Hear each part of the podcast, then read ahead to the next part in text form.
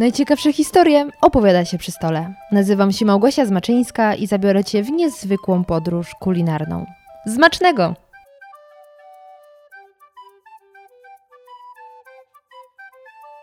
Nie ma najmniejszych wątpliwości, że Stany Zjednoczone to absolutnie wyjątkowy kraj i można by nawet powiedzieć, że sposób myślenia. Począwszy od drewnianych domów, przez wielkie samochody, po prezydenta, który niegdyś wystąpił w Kevinie samym w Nowym Jorku. Dlatego właśnie myślałam, że już niewiele rzeczy w kontekście tego państwa jest w stanie mnie zdziwić, ale okazuje się, że jest jeszcze sporo rzeczy, które mogą namieszać w mojej głowie i w spojrzeniu na to, jak funkcjonuje ten świat.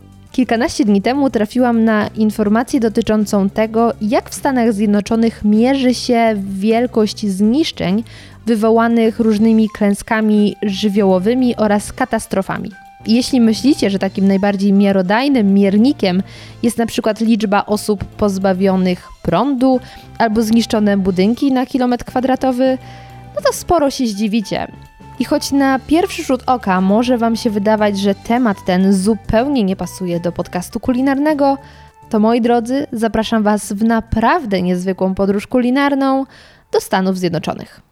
Na początek musimy powiedzieć o jednej ważnej instytucji, jaką jest FEMA. Jest to Federal Emergency Management Agency, czyli agencja ukierunkowana na raportowanie zagrożeń, planowanie i zarządzanie działaniami związanymi z zapobieganiem katastrofom i klęską żywiołowym oraz łagodzeniem ich skutków. Tak ładnie opisuje to Wikipedia, natomiast własnymi słowami mogę powiedzieć, że jest to po prostu agencja, taka państwowa instytucja, do której zadań należy monitorowanie obecnej sytuacji w kraju pod kątem pogodowym lub czyhających zagrożeń. I w momencie, kiedy jakaś klęska się wydarzy, wówczas oni tworzą plan przeciwdziałania zniszczeniom i plan odbudowy, aby przywrócić wszystko do takiego stanu, jaki był przed huraganem czy powodzią, które nawiedziły dany region. I właśnie ta agencja do monitorowania sytuacji w Stanach Zjednoczonych używa pewnego bardzo niebanalnego miernika, jakim jest Waffle House Index. Waffle House jest to sieć restauracji typu fast food otwartych 24 godziny na dobę, 365 dni w roku. Możemy w nich zjeść przede wszystkim gofry, jak wskazuje sama nazwa Waffle House, ale także jajka, bekon, czyli tak naprawdę pozycje śniadaniowe, bo między innymi tak wygląda śniadanie w Stanach Zjednoczonych. I już widzę, jak nad waszymi głowami pojawił się wielki znak zapytania z myślą, jak to możliwe, że gofry, a właściwie restauracja je serwująca, ma być jakimkolwiek wyznacznikiem tego, jak duże są zniszczenia związane z klęskami żywiołowymi? Już Wam tłumaczę, jak to wszystko działa.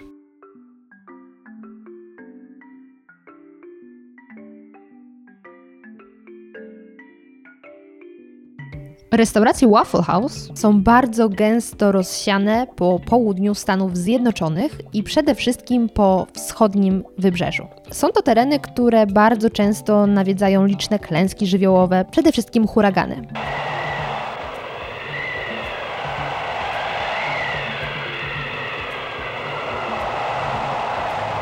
Tak jak wspomniałam wcześniej, restauracje te są otwarte non-stop, co jest już nawet elementem popkultury, bo Amerykanie dokładnie wiedzą, że jeśli nagle w nocy złapie ich głód, albo mają kaca i chcą zjeść treściwe śniadanie, zawsze mogą przyjść do Waffle House i zjeść taki comfort food, jakim są gofry i bekon w Stanach Zjednoczonych. I dlatego właśnie, kiedy lokal jest zamknięty, to oznacza, że coś złego się wydarzyło, bo w normalnej sytuacji nie ma możliwości, abyśmy nie mogli w nocy zjeść pysznych gofrów.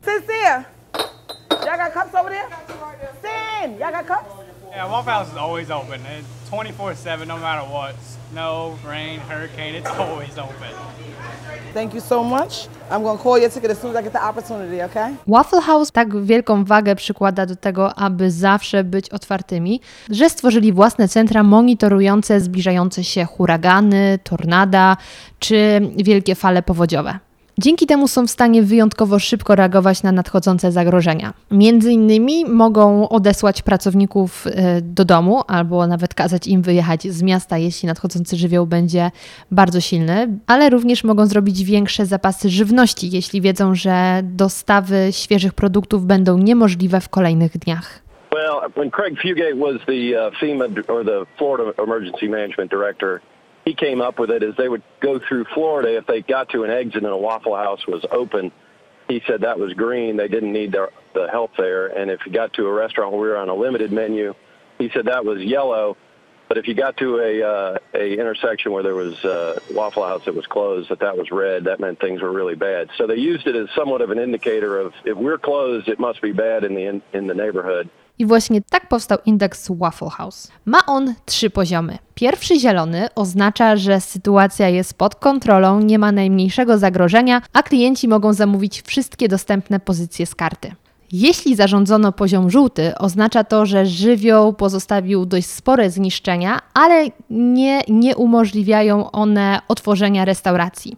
Co prawda, mogą być problemy z dostępnością prądu, ale wszystkie restauracje są zaopatrzone w agregaty prądotwórcze. I osoby, które nie mają dostępu do prądu we własnych domach, mogą przyjść do restauracji i ten prąd na pewno tam będzie. W tym okresie obowiązuje też inne, nieco mniej bogate menu. Czyli na pewno dostaniemy coś do zjedzenia, ale niekoniecznie będzie to ta nasza ulubiona potrawa, której przygotowanie w danym momencie jest po prostu niemożliwe. Ostatni, czerwony poziom wskazuje na to, że zniszczenia wywołane żywiołem były tak duże, że niemożliwe było otwarcie restauracji, ponieważ mogłoby to być nawet niebezpieczne dla pracowników. I to właśnie jest indeks Waffle House, którym posługuje się zarówno sama restauracja, jak i FEMA. Jest on o tyle fajny, że możemy od razu wywnioskować, jak wiele czasu potrzebują lokalni przedsiębiorcy, właściciele różnych restauracji, aby wrócić do normalności, żeby gospodarka na danym terenie funkcjonowała tak, jak powinna. System powstał w 1989 roku, zaraz po huraganie Hugo. To właśnie wówczas postanowiono opracować sposób, który pozwoli nie tylko monitorować nadchodzące zagrożenia, ale też lepiej radzić sobie ze skutkami wywołanymi przez żywioł. Kiedy usłyszałam o tym po raz pierwszy, byłam bardzo zdziwiona i zastanawiałam się, jak to jest w ogóle możliwe, że taki system działa ale okazuje się, że działa i to od wielu, wielu lat. I nawet w tym roku FEMA korzystała, podpierała się tym miernikiem, kiedy Stany Zjednoczone nawiedziły dwa wielkie huragany. Wówczas było zamkniętych kilkadziesiąt knajp Waffle House, co oznaczało, że zniszczenia rzeczywiście są znaczne. Hurricane Michael now bearing down on the Florida panhandle. It is now a category 4 storm, although moving close to 5, the most powerful storm on record ever to hit this part of the Gulf. Z początku miały być to wszystkie informacje, które usłyszycie w dzisiejszym odcinku z Zmacznego. Ale kiedy przygotowywałam się do nagrania tego podcastu, doszłam do wniosku, że jest o wiele więcej do powiedzenia, bo sieć Waffle House zajmuje nie tylko wyjątkowe miejsce w popkulturze Stanów Zjednoczonych, ale również w ich historii.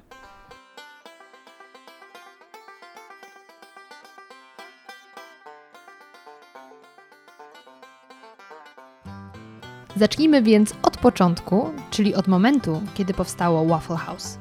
Założycielami są Tom Forkner oraz Joe Rogers. Poznali się oni w momencie, gdy Roger, menedżer regionalny jednej z restauracji sieci Toddle House, kupował w Avondale Estates w Georgii dom z agencji nieruchomości, w której pracował Forkner. Zostali oni sąsiadami, ale wówczas jeszcze nic nie zapowiadało, że w przyszłości będą wspólnikami a przede wszystkim założycielami jednych z najpopularniejszych barów w Stanach. Po latach spędzonych w branży gastronomicznej oraz na fali ekspansji McDonald's, Rogersowi chodził po głowie pomysł, aby stworzyć koncept, który będzie czynny całą dobę i połączy tradycyjną amerykańską restaurację z barami typu fast food. Powiedział wówczas do Forknera: Wybuduj restaurację, a ja ci powiem, jak ją poprowadzić. Faulkner podjął wyzwanie i we wrześniu 1955 roku w Labor Day, czyli amerykańskim święcie pracy, otworzyli pierwszą restaurację. Nazwę Waffle House zaproponował Faulkner, ponieważ gofry były przynoszącą największy zysk, a jednocześnie najchętniej kupowaną pozycją z menu. Dodatkowo ich delikatna struktura nie zachęcała do zabierania posiłku na wynos, dzięki czemu klienci jedli na miejscu. Choć trzeba przyznać, że w tamtych czasach typowo śniadaniowa propozycja, jaką są gofry, serwowana przez cały dzień, budziła spore zdziwienie. Cały koncept okazał się strzałem w dziesiątkę i kilka lat później otworzono kolejne lokale. Firma szybko weszła we franczyzę i obecnie liczy ponad 2100 restauracji w 25 stanach. Trzeba przyznać, że dla firmy rok 2017 nie był specjalnie szczęśliwy, ponieważ 3 marca zmarł Joe Rogers, natomiast 26 kwietnia Tom Faulkner. Warto jednak zaznaczyć, że byli to naprawdę leciwi panowie, ponieważ przekroczyli 90 lat. As you know, there are three words that describe the Waffle House. Good food fast. Trzeba przyznać, że twórcy Waffle House mieli sporą fantazję, kiedy w 2007 roku odkupili lokal, w którym mieściła się pierwsza restauracja sieci, sprzedana na początku lat 70. Przywrócono jej dawny wygląd, a także wyposażono w oryginalne meble oraz sprzęt i stworzono tam muzeum Waffle House. Wszyscy odwiedzający mają możliwość przenieść się na chwilę w czasie, choć uwaga, potrawy, które znajdziemy na blacie, to eksponaty. Nie radzę ich jeść są z plastiku. Jeśli złapie Was głód, wyjdźcie lepiej na zewnątrz, bo z łatwością znajdziecie tam przynajmniej kilka współczesnych restauracji.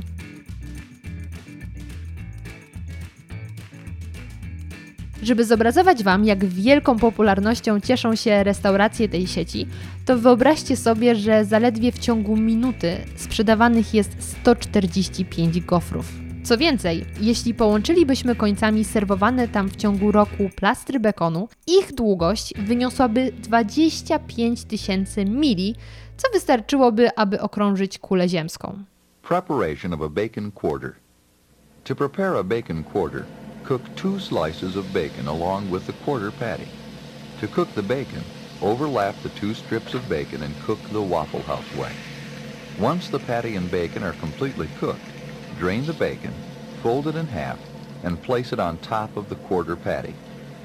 Remove from the grill in the same manner as all other quarters and serve on a 9-inch plate with the required quarter garnishments. Natomiast kawa ze wszystkich filiżanek wypijanych w ciągu roku wypełniłaby 8 basenów olimpijskich. Co ciekawe, jajka używane przez tę sieć stanowią 2% wszystkich jajek spożywanych w USA. Tak jak wspominałam na początku, Waffle House jest miejscem absolutnie kultowym i wręcz przesiągnęło do popkultury. Restauracje tej sieci możemy zauważyć w różnych filmach, serialach, a także w piosenkach różnych artystów, szczególnie raperów. Jednak Waffle House ma z muzyką o wiele więcej wspólnego. Od początku w niemal każdej restauracji znajduje się szafa grająca, kiedyś na płyty, dzisiaj na MP3. Często w pierwszej oraz drugiej kolumnie są utwory poświęcone właśnie tej firmie, a także jej jedzeniu. Piosenki te zostały w większości nagrane przez samo Waffle House i co ciekawe cieszyły się one tak dużym zainteresowaniem, że w pewnym momencie wydano kilka płyt z największymi hitami. As a South Carolinian, I've spent many a night in a Waffle House. Open 24 hours, and its menu has pictures, so ordering does not require words. Ah, ah. And at every Waffle House, there's a jukebox full of songs only about the Waffle House. Like this actual song. Special lady waiting on me at the Waffle House. You get the idea. That's, that's the basic idea.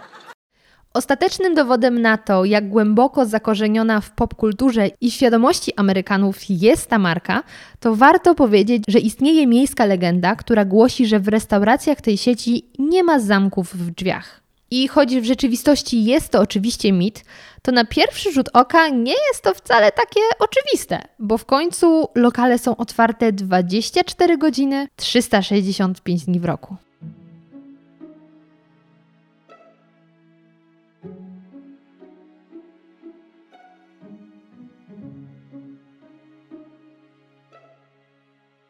Mam nadzieję, że dowiedzieliście się z tego odcinka wielu ciekawych rzeczy, bo przyznam, że właśnie tego typu historie były powodem, dla którego założyłam podcast Zmacznego. Jedzenie to nie jest tylko paliwo, które daje nam siły, aby codziennie wstać z łóżka i iść do pracy, tylko jest to też część naszej popkultury historii, albo nawet sposób na to, aby określić, jak duże zniszczenia wywołały klęski żywiołowe. Jeśli się Wam podobało i chcielibyście, aby podcast dalej powstawał i to z taką częstotliwością jak dotychczas, to zachęcam Was do tego, abyście zostali moimi patronami. Dzięki temu mam szansę jeździć i nagrywać kolejne podcasty, bo jest to zajęcie bardzo czasochłonne i pieniężnochłonne. Nie ma takiego słowa, właśnie je wymyśliłam, ale tak właśnie jest. Podcast jest przedsięwzięciem dość pieniężno i czasochłonnym, dlatego jeśli chcecie mnie wspierać w jego produkcji, właściwie w ich produkcji, bo jest jeszcze jeden podcast, to zachęcam do tego, żebyście zostali moimi patronami i w zamian za to dostali pewne benefity ode mnie. Jakie? Zapraszam Was na stronę patronite.com ukośnik zmacznego. Tam dowiecie się wszystkiego na ten temat. Tak jak wspomniałam, mam jeszcze jeden podcast, więc bardzo gorąco zapraszam Was do wysłuchania najnowszego odcinka podcastu radioaktywnego, w którym rozmawiam z twórcą portalu Kryminalna Polska. Jak łatwo się domyślić, tematem naszej rozmowy jest światek przestępczy. Rozmawiamy o tym, czy powinniśmy bać się mafii, a także ilu przestępców mijamy na ulicy każdego dnia. I tym optymistycznym akcentem bardzo Wam dziękuję za dzisiaj. Wszystkie linki, odnośniki, ciekawostki znajdziecie również na stronie zmacznego.com. Podlinkuję ją w opisie tego odcinka. Bardzo Wam dziękuję za dzisiaj i słyszymy się już za tydzień przy misce pełnej pysznego ramenu.